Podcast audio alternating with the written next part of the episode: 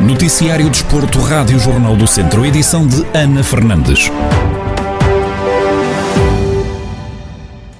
O Tondela perdeu por 2 a 1 o jogo da segunda jornada da Primeira Liga de Futebol. Os Beirões inauguraram o marcador aos 39 minutos por João Pedro, vantagem essa que se manteve até ao intervalo. No arranque da segunda metade, do jogador de Moimenta da Beira, Kiko Bondoso, igualou o marcador e ao cair do pano, Guilherme Chetin deu a vitória à equipa da casa. Em conferência de rescaldo, o treinador Paco Ayestaran confessa que é muito duro perder um jogo no último minuto, numa jogada em que cometeram erros e não estiveram muito objetivos na grande área. É duro, é sempre duro perder um jogo, mas ainda o é mais quando acontece no último lance. É certo que podia acontecer, porque havia um momento que creio que a vitória podia cair para eh, qualquer lado, mas nos últimos minutos até estávamos a chegar melhor à área contrária, mas é assim. Afinal, ganhamos todos, perdemos todos. Para essa jogada houve erros, mas também estivemos eh, não muito objetivos na grande área. Por isso a derrota de todos, desde o primeiro jogador até ao treinador. Do lado do Vizela, o treinador Álvaro Pacheco sublinha que foi uma excelente partida, em que qualquer uma das equipas podia ter ganho, mas que a vitória do grupo acabou por ser justa. Primeiro foi uma, uma excelente partida. Duas equipas que meteram um ritmo muito alto, duas equipas que procuraram sempre ganhar. Na fase em que o golo apareceu claramente era uma altura que o jogo estava partido e podia tender para, para as duas equipas, porque as duas equipas mesmo com o aproximar do final do, do, do, encontro, procuraram sempre ganhar. E as duas equipas, porventura, às vezes estavam desequilibradas e o gol caiu para o nosso lado, mas penso que é inteiramente justo. Durante aquilo que foi os 90 minutos, penso que nós tivemos melhores que o Tondela. Fomos uma equipa, principalmente na primeira parte. E depois, na segunda parte, aquilo que eu falei foi que não tinha dúvidas nenhumas que íamos ser capazes de chegar ao gol do empate. E depois aí, muito, muito provavelmente, o jogo iria se partir como partiu. Conseguimos no último, no último lance. É evidente que quando é no último lance também há sempre aqui uma, uma cota parte de sorte. Penso também que os meus jogadores tiveram o mérito de nunca desistir. O treinador do Vizela, Álvaro Pacheco, no rescaldo ao encontro. Com esta derrota, o Tondela cai para sexto da classificação, com três pontos conquistados, e o recém-promovido Vizela, com a mesma pontuação, está em quarto no campeonato da Primeira Liga, que é liderado pelo campeão nacional Sporting. O mesmo resultado teve o Académico de Viseu da Segunda Liga de Futebol. A equipa de Zé Gomes acabou por perder na deslocação à Covilhã por 2 a 1, num jogo que ficou marcado pela expulsão do capitão dos academistas, João Pica, em cima do minuto 90. Em conferência de rescaldo à partida, o técnico dos vizienses sublinha que depois do que fizeram na segunda parte, o empate seria o resultado mais justo. É fácil falar deste jogo.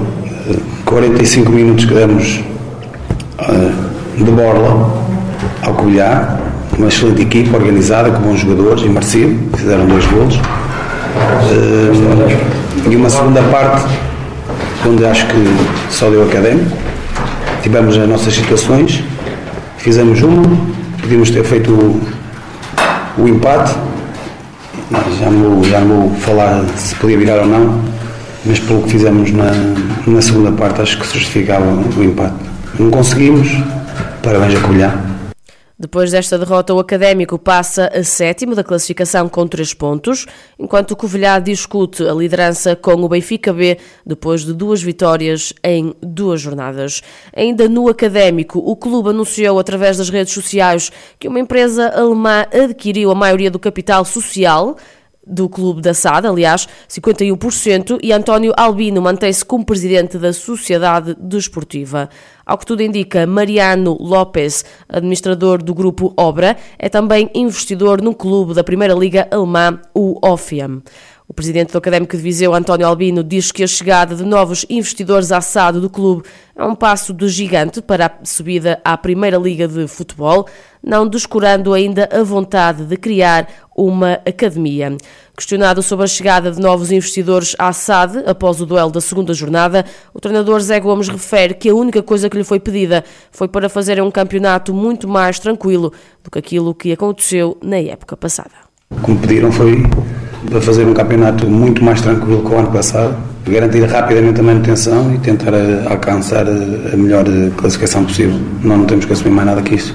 Agora, a obrigação, a nossa obrigação é de dia para dia, de treino para treino de jogo para jogo melhorar e fazermos um campeonato tranquilo, mais nada. Muitos adeptos academistas já reagiram através das redes sociais e as expectativas são altas. Os apoiantes do clube já esperavam a chegada de um investidor há algum tempo e agora aguardam por saber mais pormenores no que toca aos moldes da negociação. O Académico de Viseu promete dar novidades em breve. Chegou ao fim a edição 82 da Volta a Portugal em bicicleta, com a décima etapa a ser discutida em Viseu.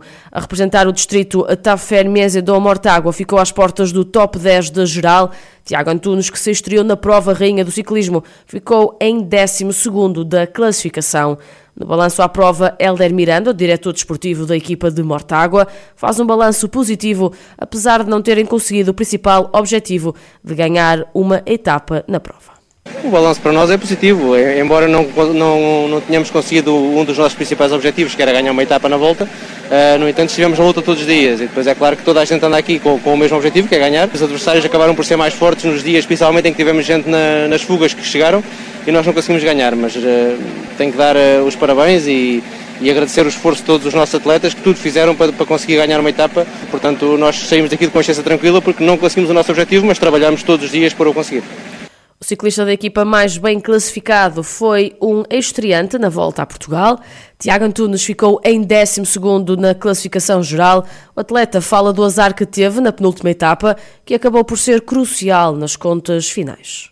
Sim, é um contrarrelógio bastante rolante. A primeira parte era, era um pouco dura, mas uh, acho que, acho que no, no seu todo um contrarrelógio não tinha muita técnica e era preciso muita força, de tudo. Estivemos sempre na luta do top 10, infelizmente ontem uh, tive uma queda à entrada da subida do Barreiro, uh, o que nos tirou as hipóteses completamente de, determinando o top 10 e penso que, que, seria possível.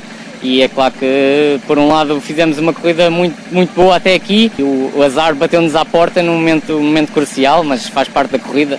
E é claro que não, não ficámos muito satisfeitos. O grande vencedor do contrarrelógio individual que decorreu ontem em Viseu foi Rafael Reis, da FAPEL, que no total demorou 25 minutos e 24 segundos a percorrer os cerca de 20 quilómetros de percurso.